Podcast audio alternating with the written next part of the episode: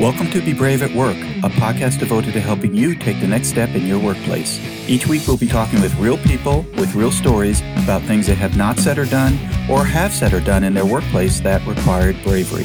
Let's get started.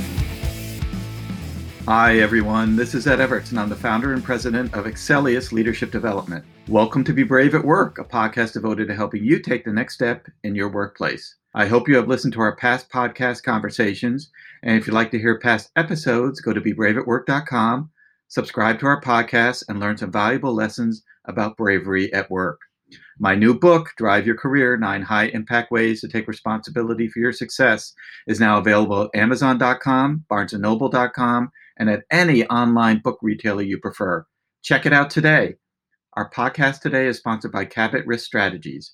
Based in Woburn, Massachusetts, Cabot Risk Strategies has created innovative and customized insurance strategies for individuals and families, businesses, nonprofits, commercial real estate, and public entities.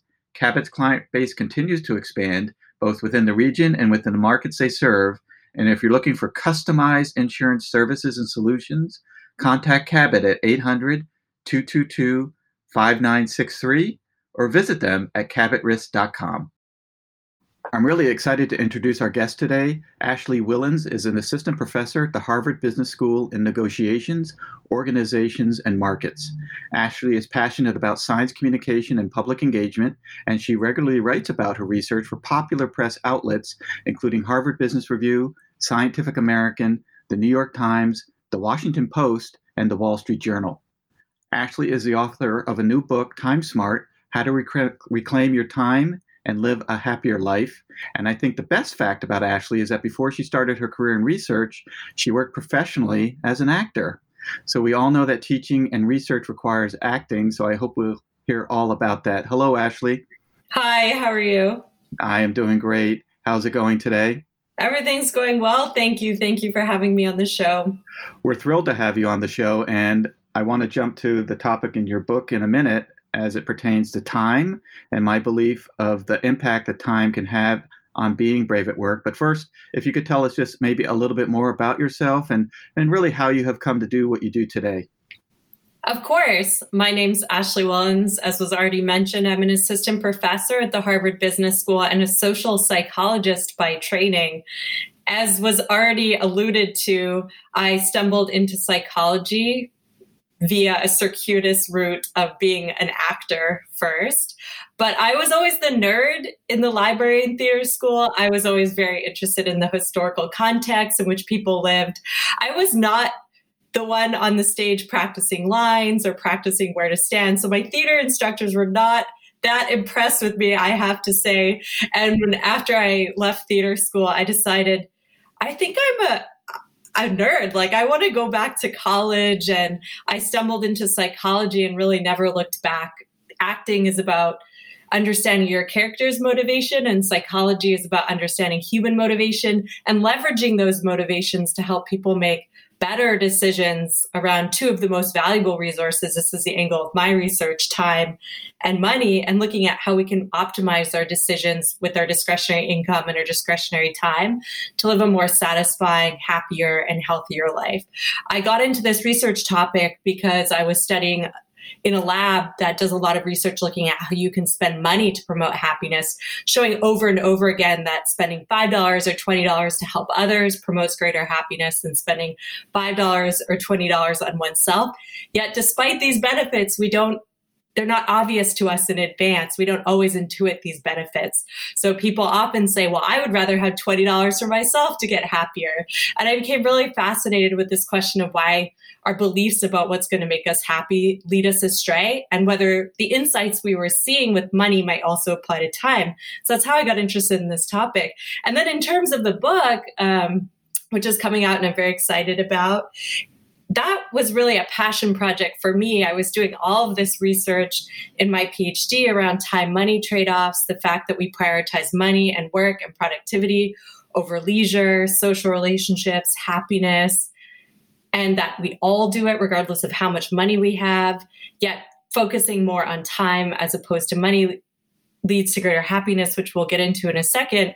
And yet I was also finding myself making the wrong decision over and over again, prioritizing work over social relationships, even though my data was suggesting I should do the exact opposite. So I wrote this book really to bridge the gap between science and practice. If I was having a hard time and I wrote an entire dissertation on the relationship between valuing time over money and happiness, then it must be hard for all of us. And so the book really lays out simple strategies we can all take to focus a little bit more on time affluence as opposed to money or productivity. Well, that might be one of the reasons why I love the book because this concept of um, science and uh, practice is very similar to the work that coaches do, helping people convert ideas to action. Ideas oftentimes can be very easy to create or easy to identify. You can even read a book that gives you ideas, and yet converting them to action and taking action oftentimes is where the challenge lies. So, you know, perhaps that's something that we can talk about as well. I just want to go back to one of the comments you made about how, you know, the influence of the relationship that we have with time and money is not obvious. Uh, you know, time is something that, of course, we all have and that we all utilize in different ways. But tell us a little bit more about the obviousness of it, if I'm asking the question correctly. Well, I think it's that we we if you ask someone is gonna is someone if you ask someone is helping others to make you happy? They would say yes. But then when they're thinking about in my own life am i to spend my own money on others and will that make me happy? That's a more complicated question. People say well maybe i should be spending that on my own bills, maybe I should be spending that on my own family. And so people are not always correctly intuiting the fact that spending that $5 or $20 on others is going to promote greater happiness. And similar logic can be applied to time.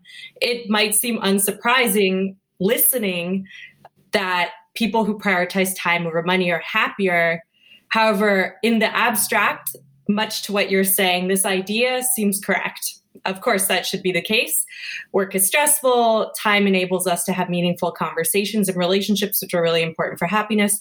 Yet, that general belief applied to my own life becomes more complicated for people. When you got, start to get concrete, it becomes much more difficult for people to see that the decision to forego 20 minutes to work 20 minutes longer at the office that that is a trade-off that is impacting your ability to spend 20 more minutes with your spouse. So when taking these abstract concepts and distilling them and, and making a decision in one's own life we don't always get it right. We kind of know about these ideas at the high level. We know helping others is important. We know about the value of time is very high.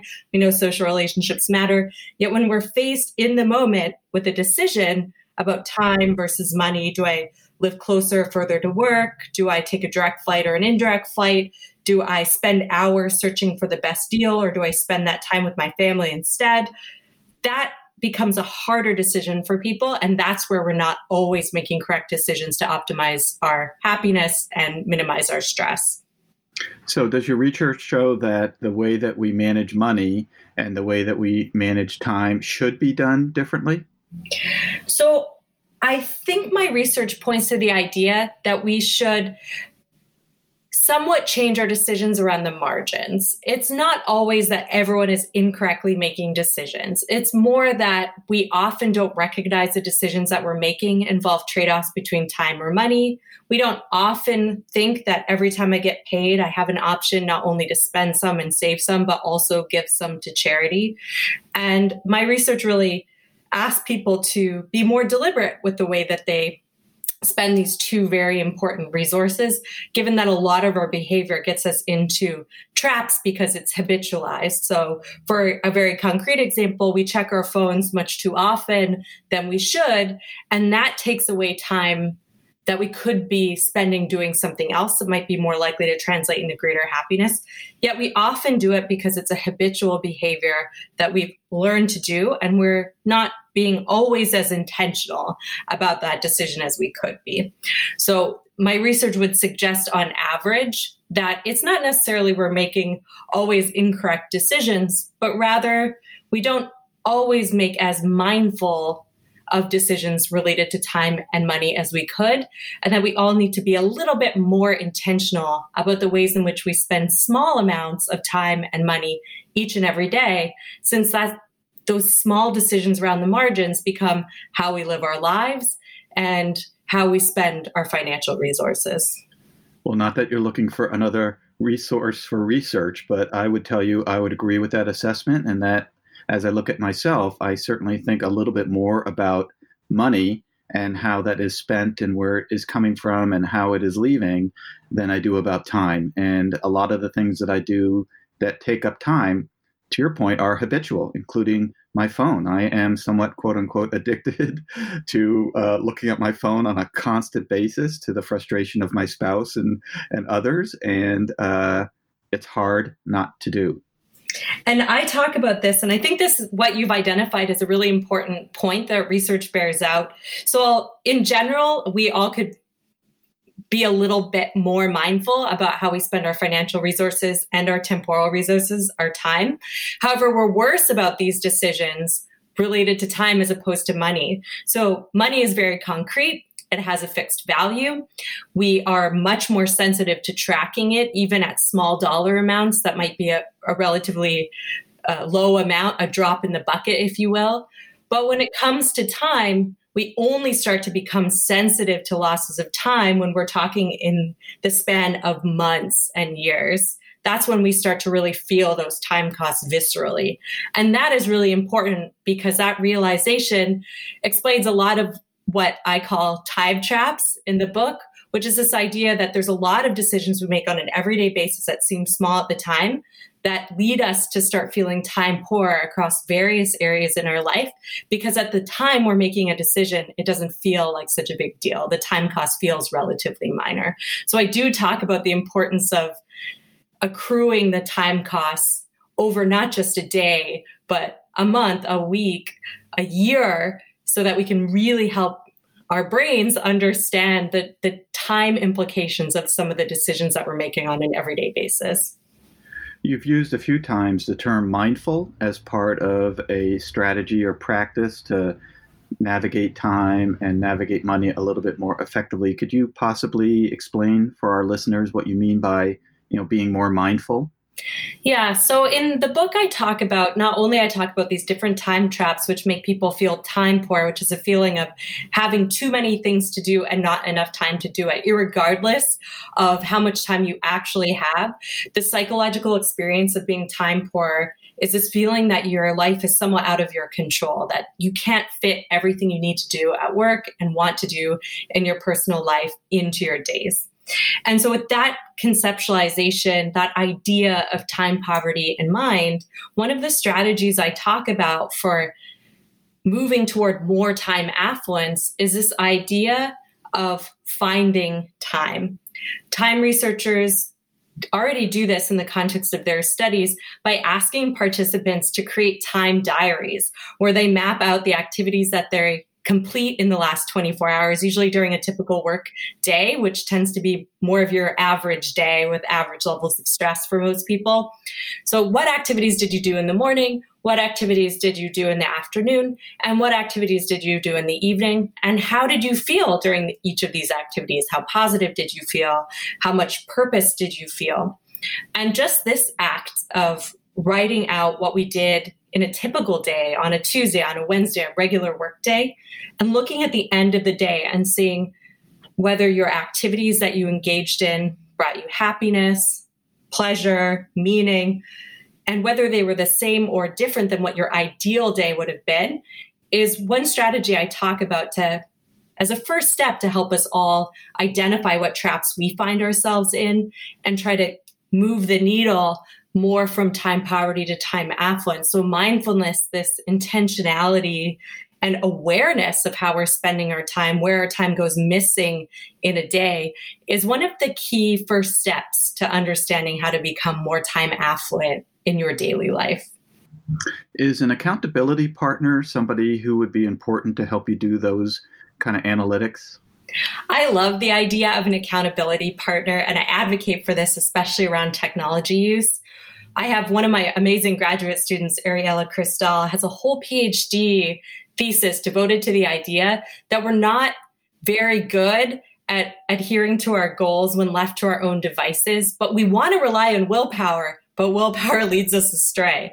So any situational strategies, whether it's another person, whether it's an app that automatically bans you from certain sites while you're trying to get work done or you're trying to have dinner with your family, any situational strategies that can help you achieve your goals around time use or quite frankly to achieve any of your goals in life are likely to pay off dividends for you actually adhering to a decision and experiencing greater happiness and less stress as a result. So definitely co-opt your partner, your family, your friends, the latest app you found on the internet to help you achieve your time use goals, particularly related to technology, since I think that's where a lot of our time goes missing these days, at least for me.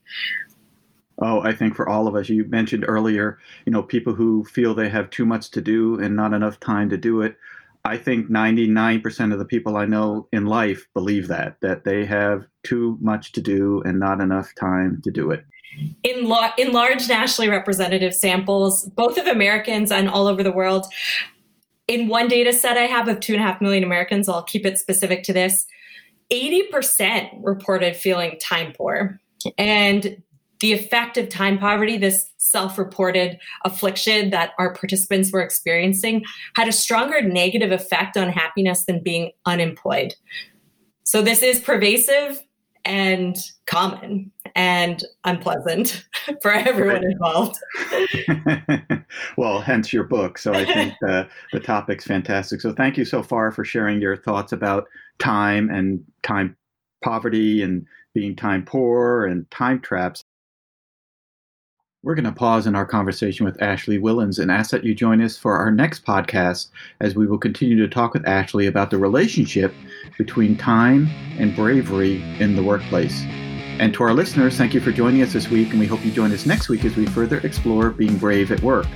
We also remind you to subscribe to our podcast at bebraveatwork.com and or download and listen to our podcast on Apple, Google, Castbox, Overcast, Radio Public, iHeartRadio, Spotify, Stitcher, tune in. We are everywhere. Our podcast today was sponsored by Cabot Risk Strategies, whom you can reach at 800 222 5963 or visit them for more information at cabotrisk.com. And a reminder to check out my new book, Drive Your Career Nine High Impact Ways to Take Responsibility for Your Own Success, which is available everywhere online. Do you have something to say yet are not saying it? Do you have something to do yet are not doing it? Now is the time to be brave at work. Have a great week.